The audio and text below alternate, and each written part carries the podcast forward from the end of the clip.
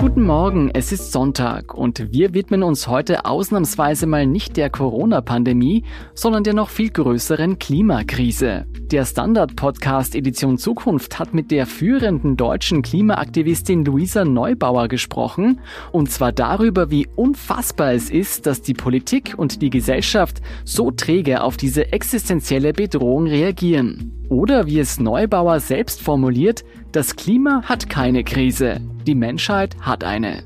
Ich bin Scholt Wilhelm und Edition Zukunft finden Sie bei Apple Podcasts, Spotify und überall, wo es Podcasts gibt. Dieser Podcast wird unterstützt von BMW Österreich. Um 1,5 Grad soll sich die Erde maximal erwärmen. Darauf haben sich fast alle Staaten im Abkommen von Paris geeinigt. Aber trotzdem steigen die Treibhausgasemissionen fast ungebremst weiter. Warum tut keiner etwas gegen die Klimakatastrophe?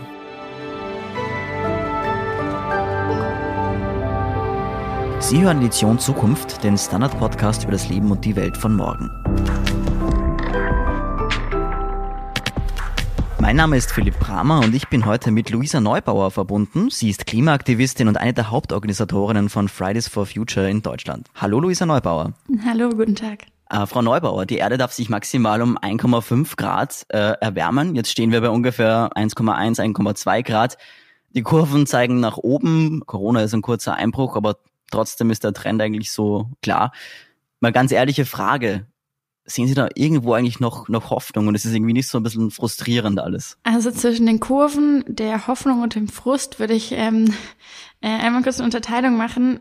Rein wissenschaftlich gesehen ähm, gibt es schon gute, na, gibt es Chancen, gibt es Möglichkeiten, dass die schlimmsten Schäden noch verhindert werden können, so sagen wir das. Das heißt nicht zwangsläufig, dass es ähm, gut möglich sein wird, tatsächlich die globale Erwärmung auf nicht mehr als 1,5 Grad zu reduzieren. Da sind auch ganz viele Unbekannte dabei. Es ist nicht ganz klar, wie Feedback Loops funktionieren, wo genau die Tipping Points sind. Darauf ist sozusagen kein Verlass. Aber wir wissen, dass es durchaus Szenarien gibt, in denen wir noch einlenken. Und diese Szenarien, die berechnet ja der Weltklimarat immer wieder. Und die zeigen schon eine große Vielfalt aus an Handlungsoptionen, die noch da sind. Das Problem ist ja aber natürlich dabei, dass jeden Tag, jedes Jahr, ähm, jedes Jahrzehnt, das vergeht und nicht eingelenkt wird, die Handlungsoptionen geringer werden, die Chancen sinken und damit auch praktisch die Zukunft weniger, ähm, weniger gestaltbar wird. Das einmal auf der wissenschaftlichen Seite. Wenn wir uns jetzt angucken, wo wir politisch stehen, ist es durchaus äh, mehr als irritierend, weil die ähm, Kosten des Nichthandelns sind so gut aufgezeigt und auch die Geschwindigkeit der Klimakrise ist ähm, so bekannt und dabei erleben wir ja auch ununterbrochen, wie es aussieht, wenn die Klimakrise eskaliert, was gerade jetzt auf den Philippinen passiert. Der 21. Taifun dieses Jahr. In den letzten zehn Jahren waren durchschnittlich zehn Taifune pro Jahr da. Also man merkt es einfach so sehr.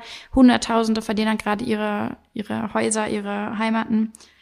Das ist ähm, ja komisch, dass man auf die Idee kommt, man könnte all das irgendwie hinnehmen und anerkennen und ja auch medial begleiten und gleichzeitig davon aber sich frei machen oder rausnehmen, entsprechend zu handeln, als wären wir halt tatsächlich in einer Klimakrise.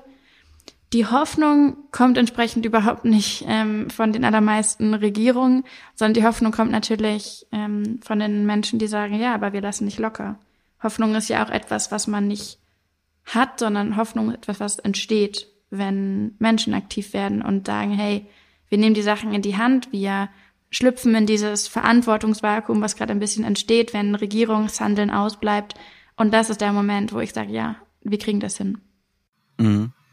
Ähm, apropos Verantwortung, was ja auch immer wieder diskutiert wird, ist so private versus das politische. Also äh, wir bekommen ja auch immer wieder äh, Zuschriften zum Beispiel von Lesern jetzt als Medium, äh, dass wir doch bitte keine Tipps mehr geben sollen für nachhaltiges Handeln, weil nur die Politik kann was ändern und dass diese Individualisierung einfach das Falsche ist.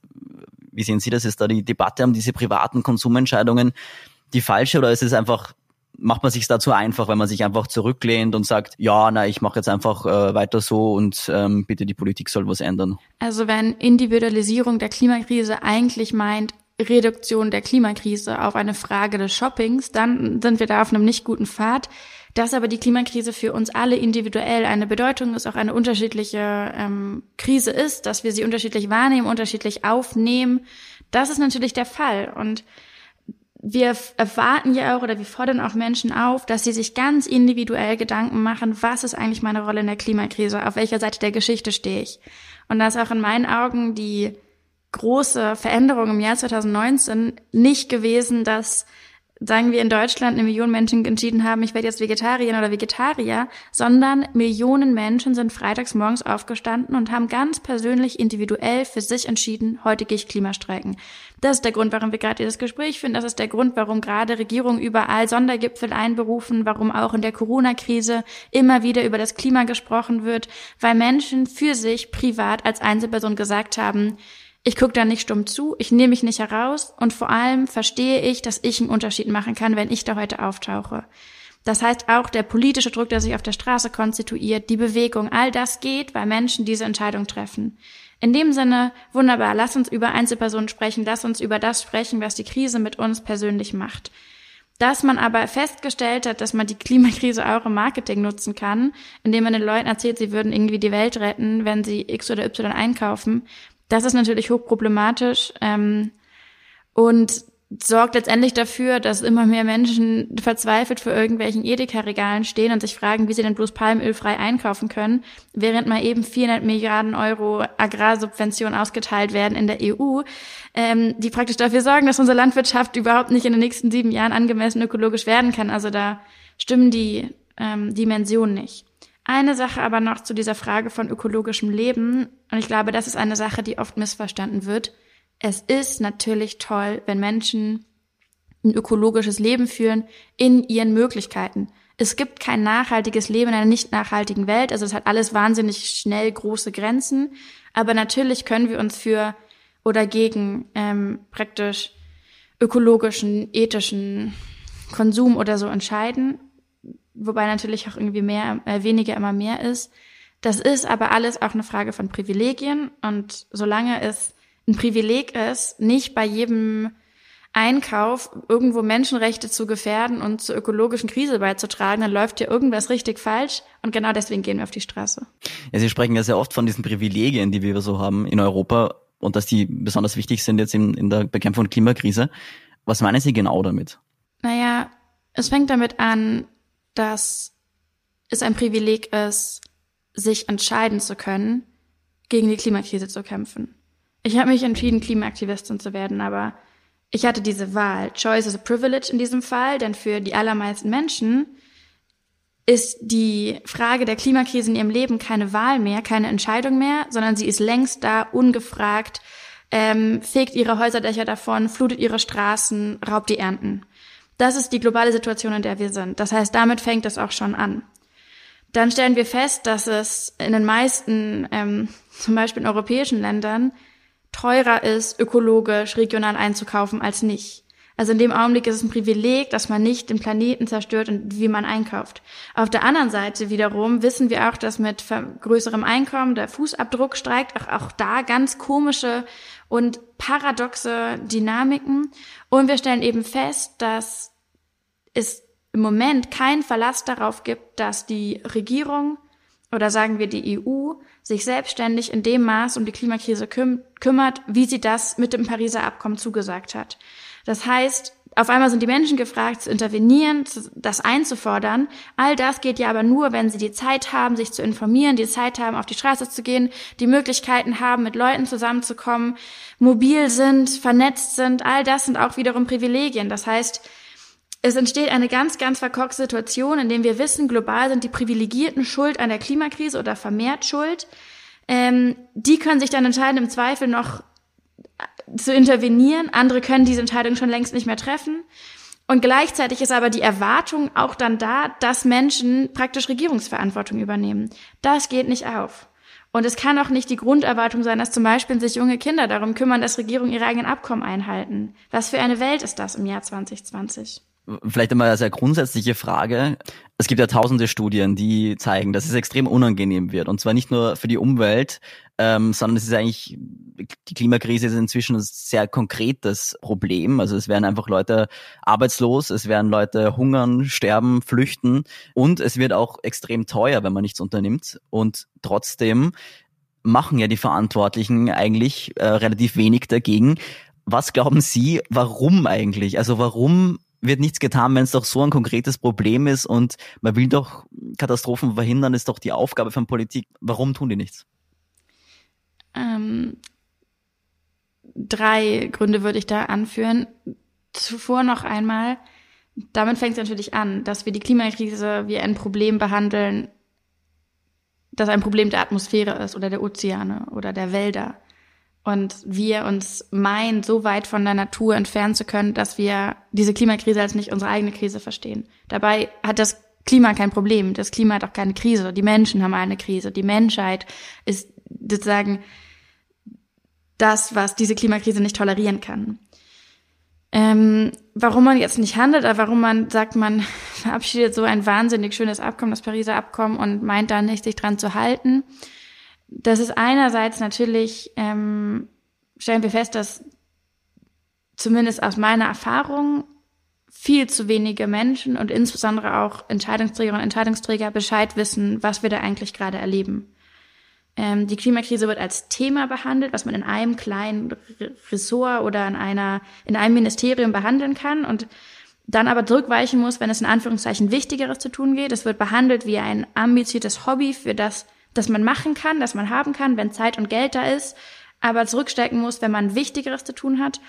Und die Dynamiken der Klimakrise, die sich so sehr unterscheiden von allen anderen politischen Herausforderungen, die wir erleben, die sind nicht bekannt. Die Klimakrise ist keine Krise, mit der man wirklich gut verhandeln kann. Sie, wir erleben diese ganz krassen ähm, Verzögerungen. Also was wir heute haben, hat jetzt so krasse Auswirkungen in der Zukunft.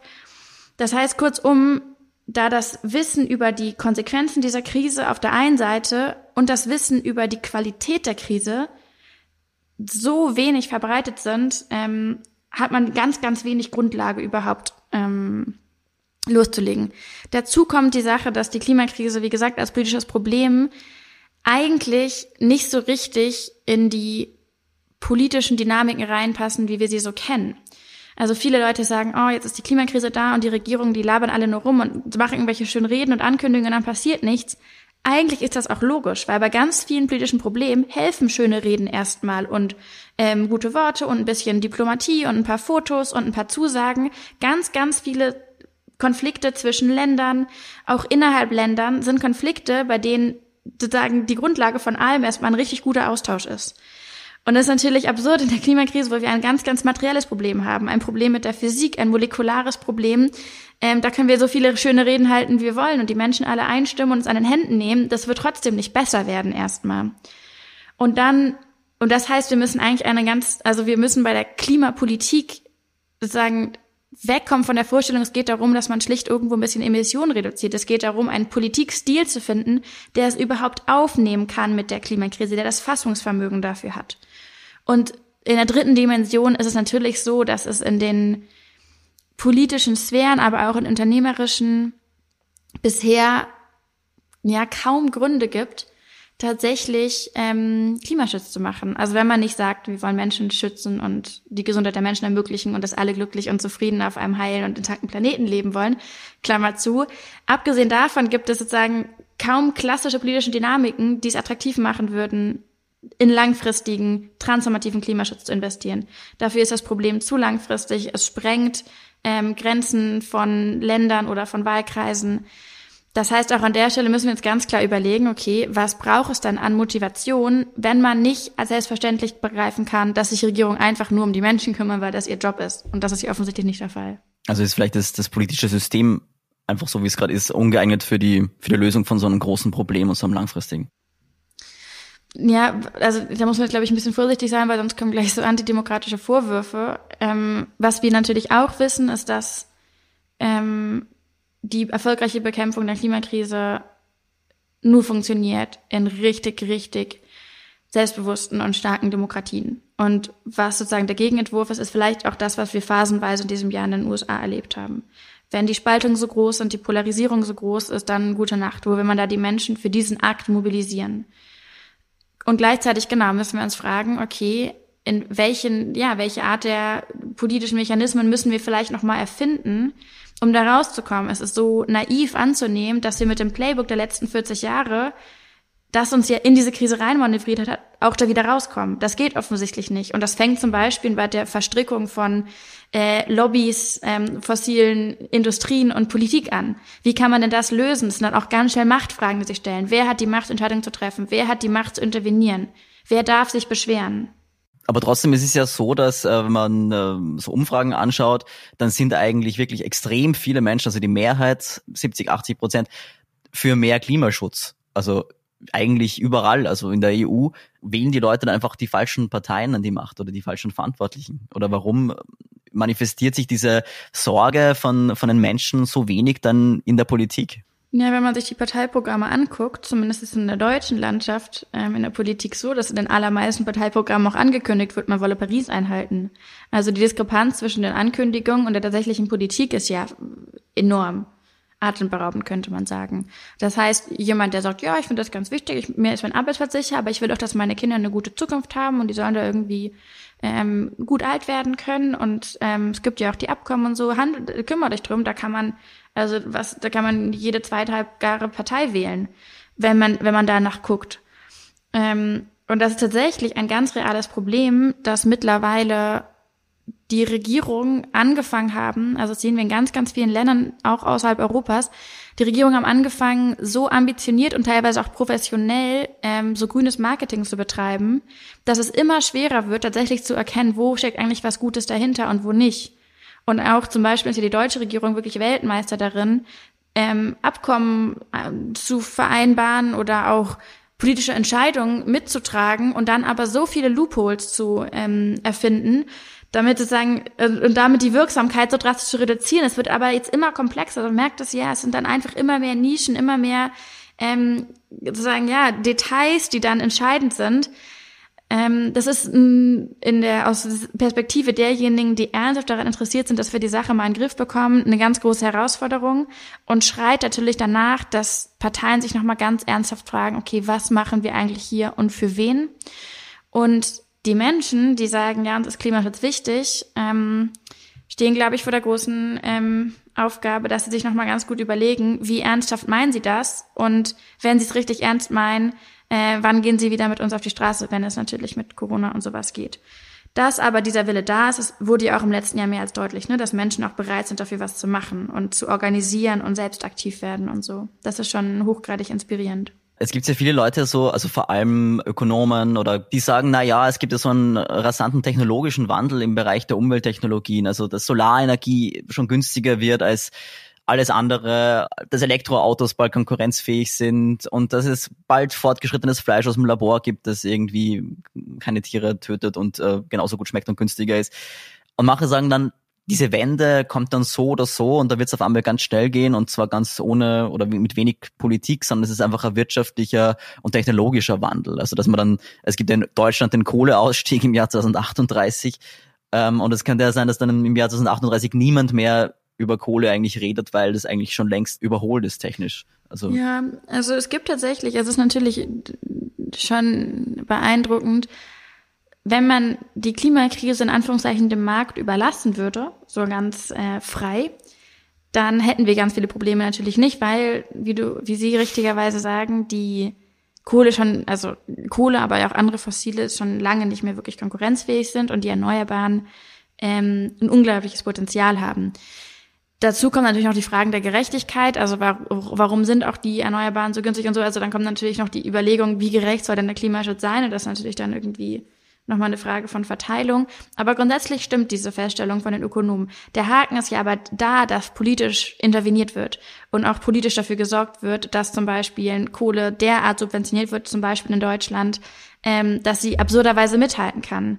Und das heißt auch zum Beispiel, ähm, dafür gesorgt wird, dass Dynamiken, die viel schneller passieren könnten, schneller Windausbau und schneller Solarausbau und schneller Kohleausstieg, künstlich verlangsamt werden und irgendwann auch sagen, die selbst die unrentabelsten Energieträger, wie zum Beispiel die Braunkohle, ähm, gefördert werden oder sozusagen weiter vertrieben werden, weil die Schadensersatzsummen so in die Höhe getrieben werden, dass es sich praktisch mehr lohnt, eine wirklich teure, ähm, einen wirklich teuren Energieträger zu, ja, zu nutzen, anstatt die ähm, Konzerne zu entschädigen. Und das sind natürlich auch, das muss man sich bewusst machen, das ist der Moment, wo auch Regierungen immer weiter mehr Zukunft verbauen, wortwörtlich, indem sie Übereinkünfte treffen mit zum Beispiel Industrien, mit den Unternehmen, die ganz langfristig gedacht verhindern, dass eigentlich logische, marktorientierte Dynamiken ausgehebelt werden. Das ist hochproblematisch, weswegen auch zum Beispiel das ähm, Kohleausstiegsgesetz, was in Deutschland hier vereinbart wurde im Sommer, von uns total umstritten ist, weil man eigentlich verhindert, dass Sachen schneller gehen könnten. Und paradoxerweise wird dann ja auch vielfach argumentiert, ja, die, äh, keine Ahnung, die Klimakinder, ähm, die haben irgendwie so ein Problem mit dem Markt und so. Leute, wir haben kein Problem mit dem Markt, wenn ihr den mal lassen machen würdet, aber es tut ihr ja nicht. Mhm. Das klingt eigentlich ziemlich liberal. Ja, das ist, das ist eine, eine Frage des politischen Stils. Also ich meine, die Idee ist ja eigentlich, das, das wäre in meinen Augen die Grundannahme, dass sich Parteien überlegen, wie sieht unser Modell einer 1,5 Grad Politik aus? Machen wir das sozialdemokratisch, machen wir das liberal, machen wir das konservativ, machen wir das grün, nachhaltig, whatever. Mhm. Das ist dann eine Frage, da sollen dann die Wählerinnen und Wähler darüber entscheiden, wonach ihnen ist. Wollen sie, dass das irgendwie eine Sache ist, die irgendwie von Großkonzernen mit an den Start gebracht wird und dann kriegen sie halt ihre Profite? Fair enough, dann macht es, soll es irgendwie so eine, weiß auch mal, eine, eine ökologische Gerechtigkeitskomponente haben, dann sollen es andere machen. Dafür braucht es ja aber die Programmatiken, die das anbieten. Was gerade aber passiert, ist, dass sich Parteien durch die Bank weg mehr Gedanken darüber machen, wie sie verhindern können, dass tatsächlich transformativ Politik gemacht wird und das möglichst erfolgreich vermarkten. Und wenn ihnen gar nichts mehr einfällt, fangen sie an, äh, Klimaaktivistis zu bashen oder so. Wir machen eine kurze Pause und sind gleich zurück.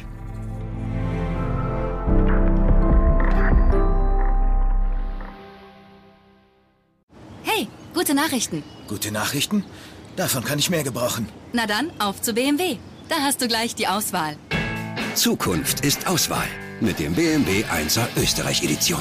Inklusive Park Distance Control, Geschwindigkeitsregelung mit Bremsfunktion und vielem mehr. Jetzt ab 199 Euro im Monat. Weitere Angebote und alle rechtlich erforderlichen Infos bei Ihrem BMW-Partner und unter bmw.at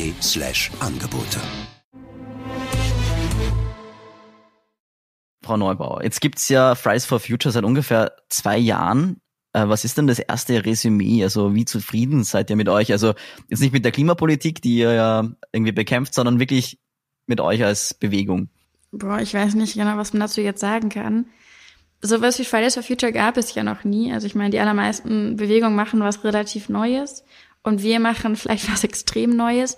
Das heißt, logischerweise können wir nicht sagen, ja, die damals haben es so gemacht und wir haben es auch so gut gemacht. Also es gibt natürlich keine Messlatte oder sowas. Ähm, was wir feststellen, ist natürlich, dass es ähm, zunächst einmal unfassbar ist, was möglich gemacht wurde und was so lange für unmöglich gehalten wurde. Diese Art der Mobilisierung, diese Art des politischen Agenda-Settings, der Diskurswandel, der, glaube ich, unübersehbar ist. Gleichzeitig höre ich auch immer wieder, und das ist, glaube ich, eine sehr treffende Beschreibung, dass Fridays for Future vermutlich historisch gesehen die einzige Bewegung ist, die so dermaßen erfolgreich und unerfolgreich gleichzeitig ist. Denn ganz viel hat sich natürlich verändert. Es ist undenkbar eigentlich, dass große Regierungsansprachen zumindest in ähm, modernen Demokratien gehalten werden, wo nicht die Klimakrise ähm, angesprochen wird. Es ist ähm, in Industrien, Unternehmen ganz viel passiert. Es gibt kaum ein Unternehmen, was nicht schon sich irgendwie dazu geäußert hat, wir haben gesehen, dass sich Wahlergebnisse geändert haben. Wir haben gesehen, wie das aussieht, wenn eine Europawahl zum Beispiel zur Klimawahl gemacht wird. All das. Und gleichzeitig steigen die Emissionen. Und bis auf den sozusagen kurzen Knick durch Corona, der mehr ein äh, sagen Zufall war, ein Nebeneffekt von einer total katastrophalen Pandemie, erleben wir, dass wir auf dem direkten Weg zu einem drei bis fünf Grad wärmeren Planeten sind. Und das ist natürlich extrem beunruhigend. Die Klimakrise verschärft sich. Ähm, die ganzen großen Ankündigungen, die gemacht wurden in den letzten zwei Jahren, sind bisher meistens folgenlos geblieben. Und das ist natürlich ja vor allem eine großartige Motivation weiterzumachen. Das Schöne ist ja aber, jetzt, nachdem wir zwei Jahre lang so viel Unmögliches möglich gemacht haben, gibt es ja überhaupt keinen Grund für uns in Frage zu stellen, dass wir nicht noch viel mehr machen können. Und das ist natürlich ähm, ja erstmal eine gute Ausgangslage. Dazu kommt aber natürlich die Corona-Pandemie, die gilt es zu bewältigen. Das ist eine für alle Beteiligten natürlich, aber auch für ganz viele Aktivistinnen und Aktivisten, die bei uns ganz viel mitorganisieren. Einfach eine ganz, ganz außergewöhnliche Situation. Menschen werden krank, Menschen machen sich Sorgen, Menschen haben Angst und offensichtlich sind natürlich auch die politischen Räume, in denen wir uns normalerweise viel aufgehalten haben, also auf der Straße, auf den Marktplätzen und so, gerade überhaupt nicht zugänglich. Also da ergibt sich auch ein grundsätzliches Problem natürlich für alle Organisationen, die sich zivilgesellschaftlich engagieren. Mhm. Weil ja doch ähm, das Herz von, von Fridays for Future oder der Klimabewegung ist ja doch auch diese Massen an Leute oder die ihr auf die Straße treibt und die dann auch in den Medien zu sehen sind und so. Also das geht halt gerade nicht. Ja, eigentlich, ja, eigentlich müsste die logische Konsequenz sein, wenn Regierungen sagen, man kann nicht in großen Zahlen protestieren, dann müssten die zumindest sagen, okay, aber in dem Sinne sorgen wir einfach mal dafür, dass es keinen Grund gibt, gerade zu demonstrieren. Ja, das hat ja nicht passiert. Wenn man sich ja so das anschaut, ähm, die, die Klimastreiks und auch so die Podien, wo sie auftreten, dann ist ja da, da fällt da auf, dass da die Mehrheit eigentlich äh, Frauen sind und Mädchen. Ähm, Gibt es irgendeinen Grund dafür? Glauben Sie, dass sich da Frauen mehr ums Klima sorgen oder interessieren als Männer? Boah, ich glaube, es gibt diese Theorien, dass irgendwie so Klima ist so ein weiches Thema oder sowas und die Frauen haben dann irgendwie so einen Schutzreflex oder so. Ich finde das äh, skurril und äh, könnte mir auch gut vorstellen, dass das eine Theorie die von, die von Männern kommt. ähm, naja, da kommen natürlich verschiedene Faktoren zusammen. Einerseits sind wir eine emanzipierte Generation, also ist auch selbstverständlicher, dass ähm, junge Frauen, junge Männer sich äh, Dinge aufteilen. Würden wir nicht im Patriarchat leben, wäre das auch überhaupt nicht außergewöhnlich, dass halt hier eben viele Frauen mitsprechen und in anderen Räumen es halt mehr Männer sind oder andere Geschlechter. Dazu kommt die Feststellung, dass natürlich dieser Vorbildseffekt enorm ist. Also dann gibt es Greta, dann gibt es andere Frauen, die irgendwie wahnsinnig inspirieren. Das heißt, auch viele junge Frauen oder Mädchen fühlen sich vielleicht nochmal anders angesprochen, haben das Gefühl, okay, das ist auch ein Ort, wo ich gut aufgehoben bin. Das alles, ähm, genau, kommt da zusammen. Und vielleicht, also man stellt natürlich schon fest, ich glaube, es gibt keinen, keinen Typus Mensch, mit dem ich so oft Streitgespräche geführt habe wie mit ähm, älteren Männern in den letzten zwei Jahren. Also dieser, dieser Gegensatz, dieser Kontrast ist natürlich auch äh, präsent, dass wir nun mal erleben, die Entscheidungen in den letzten 40 Jahren, vor allem im 20. Jahrhundert, die dazu geführt haben, dass diese Krise zu der geworden ist, die wir erleben, das waren natürlich Entscheidungen, die größtenteils von ja, weißen Männern gefällt wurden. Strukturell waren das zum Großteil einfach die Menschen an der Macht.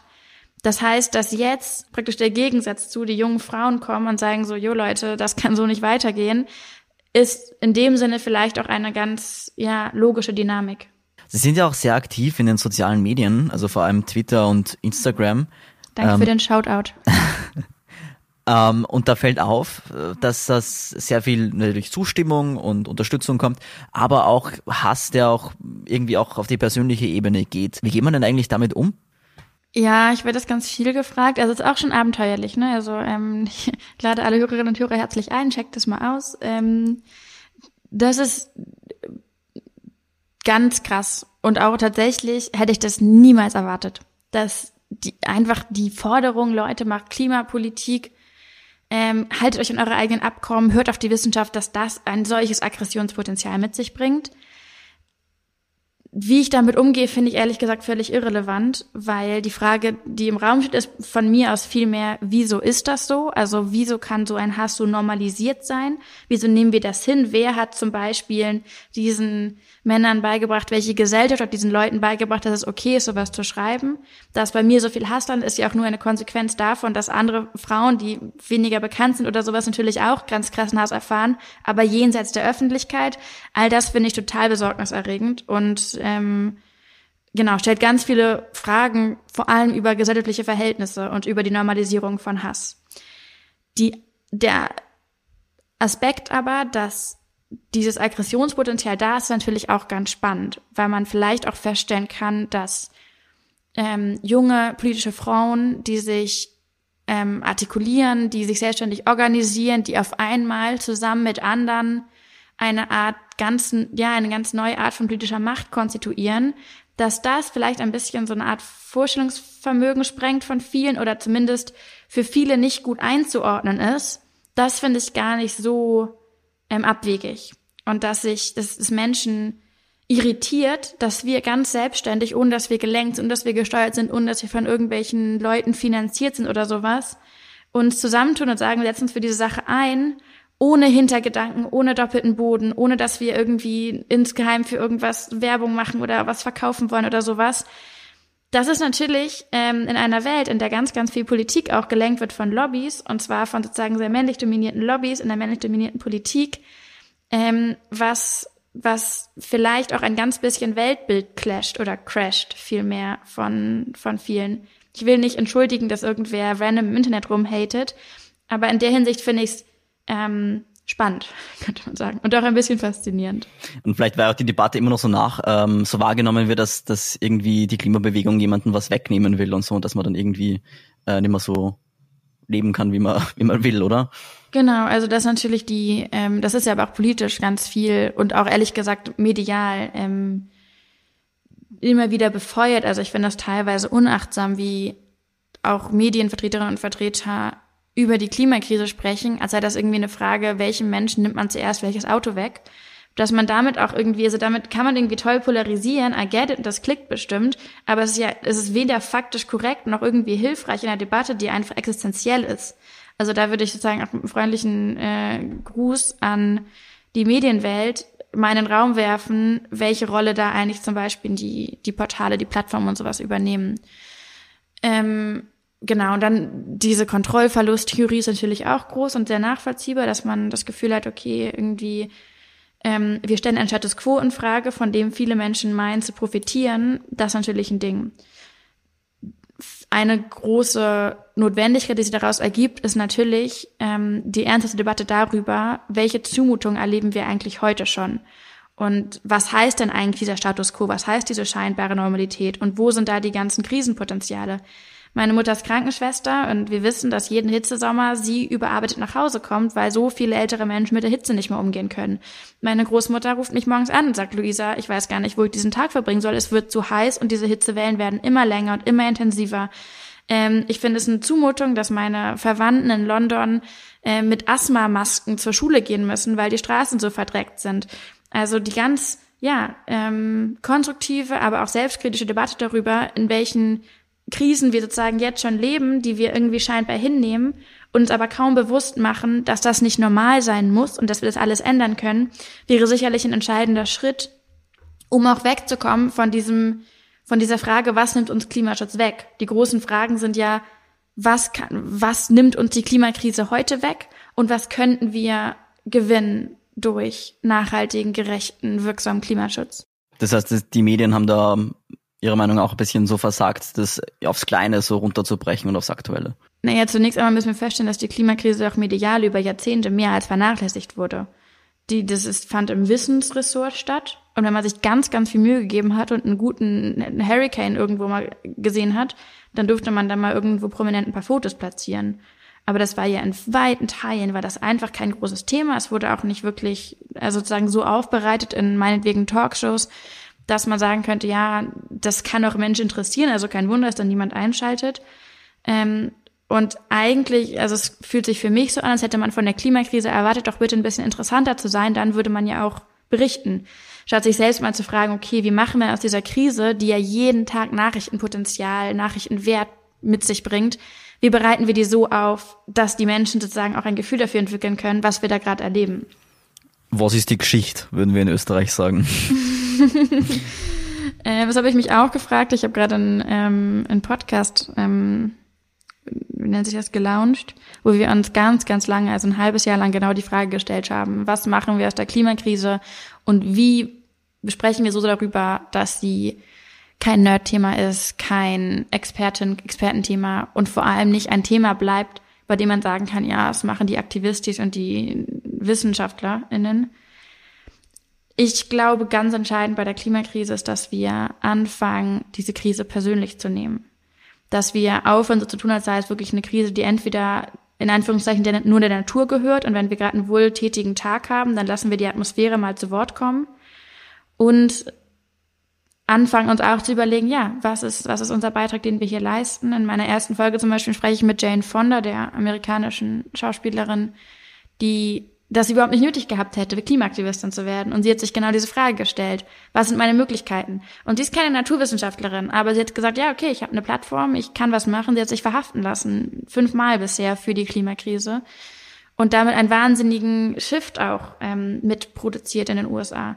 Und andere Leute haben andere Möglichkeiten. Die fragen sich auf ihre Art und Weise, was ist meine Funktion? Alle Menschen sind irgendwo ein bisschen Multiplikator oder Multiplikatoren. Alle Menschen haben eine britische Stimme. Und ähm, das ist, glaube ich, ein ganz zentraler ähm, Anteil davon. Ich fände super entspannt, könnten wir einfach ganz gemütlich schöne Geschichten erzählen über die Klimakrise, auch drastische Geschichten, könnten wir uns irgendwie zurücksetzen und mal überlegen, was ist es eigentlich? Ist es aber nun mal so dringend, dass wir uns in der Art und Weise, wie wir über sie sprechen, wie wir sie kommunizieren, auch immer fragen müssen, wo ist das, sozusagen, wo ist der Moment, wo die Frage im Raum steht, was wir daraus machen, mhm. ganz konkret im Handeln, politisch, medial, gesellschaftlich jetzt haben wir äh, Fridays for Future gibt's jetzt seit, seit ungefähr zwei Jahren. Ähm, das sind noch äh, recht junge Bewegungen und Sie sagen, dass es noch weitergehen soll. Gibt es irgendeine Möglichkeit eigentlich, ähm, sich in Richtung Politik zu bewegen, also zum Beispiel als Partei, also eine Fridays for Future Partei? Weil die Grünen zum Beispiel haben ja auch eigentlich als Umweltbewegung begonnen und sind jetzt ein sehr etabliertes, ähm, also etablierte Partei oder kann man da eigentlich als Bewegung mehr äh, erreichen? Ich fände es fatal, würde man die existierenden Parteien aus ihrer Verantwortung nehmen. Was wir ja brauchen, sind Parlamente, demokratische Mehrheiten, die überparteilich sich verständigen, dass sie 1,5 Grad Politik machen wollen. Und dann in ihrer Art und Weise halt. Das muss der Anspruch sein an Demokratien im Jahr 2020. Und da sind alle gefragt, unabhängig davon, ob sie aus einer Klimabewegung heraus entstanden sind oder einer Umweltbewegung heraus entstanden sind oder aus, ob sie aus Freiheitsliebe nach dem Zweiten Weltkrieg entstanden sind oder aus Arbeiterbewegungen. Das ist die Grundannahme. Und auch eine Art, ähm, ja, ganz, ganz groß, also große Daseinsfrage von den Parteien gerade. Im Idealfall machen das die Parteien selbstständig, genau daraufhin wirken wir. Das ist der Anspruch und das ist die Forderung, dass die Parteien diese Pläne vorbereiten, aufbereiten, dafür werben, dass die gewählt werden und dann gerechten, wirksamen, nachhaltigen Klimaschutz umsetzen. Wir haben ein riesengroßes Problem, dass es in zumindest der deutschen parlamentarischen Landschaft nur punktuell tatsächlich diese Ambitionen gibt und sich die Frage stellt, okay, Moment, wenn niemand im Parlament sich ernst dafür einsetzt, dass Paris eingehalten wird, dass 1,5 Grad Politik gemacht wird, an wen appellieren wir eigentlich? Und das ist eine ganz beunruhigende Frage. Das ist, finde ich, als Demokratin höchst beunruhigend. Also was heißt es eigentlich, wenn Regierungen anfangen, Abkommen zu verabschieden, sich dafür feiern zu lassen und dann nicht vorhaben, sie einzuhalten? Also das macht nachdenklich. In meinen Augen kann eine Parteigründung immer nur die allerletzte sozusagen Notlösung sein, denn es mangelt uns ja nicht an Parteien mit aufgeklärten, intelligenten, kompetenten Menschen. Und wir müssen uns auch bewusst machen, als die Grünen damals ihre aus einer Umweltbewegung heraus eine Partei gegründet haben, da war auch die Weltlage eine ganz, ganz andere. Und vor allem war die molekulare Ausgangslage eine andere. Es geht ja nicht darum, dass wir in 15 Jahren, wenn wir alle erwachsen sind oder älter sind oder in so einem äh, Boomer äh, sind, dass wir da irgendwas verändern, weil wir Bock drauf haben. Nein, wir reden von sagen den nächsten fünf Jahren, die entscheidend sind in dieser großen Klimafrage. Und das sozusagen anzunehmen, dass wir das jetzt irgendwie einfach übernehmen können, wie man das halt damals im 20. Jahrhundert gemacht hat, verklärt die Lage. Dann sage ich vielen, vielen Dank, Luisa Neubauer, für das Gespräch. Gerne, gerne. Ja, und den Podcast, den wir bereits angesprochen haben von Luisa Neubauer, der heißt 1,5 Grad und den kann man, glaube ich, hören auf Spotify, oder? Genau. Ja, und der nächste Podcast von uns, Edition Zukunft, erscheint wie immer in zwei Wochen. Aber bis dahin können Sie natürlich auf der Standard.at slash Zukunft viele Geschichten über das Leben und die Welt von morgen lesen. Baba und bis zum nächsten Mal.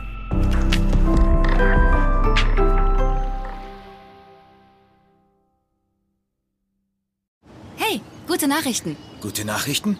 Davon kann ich mehr gebrauchen. Na dann, auf zu BMW. Da hast du gleich die Auswahl.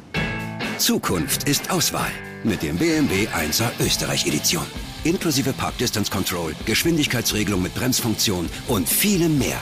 Jetzt ab 199 Euro im Monat.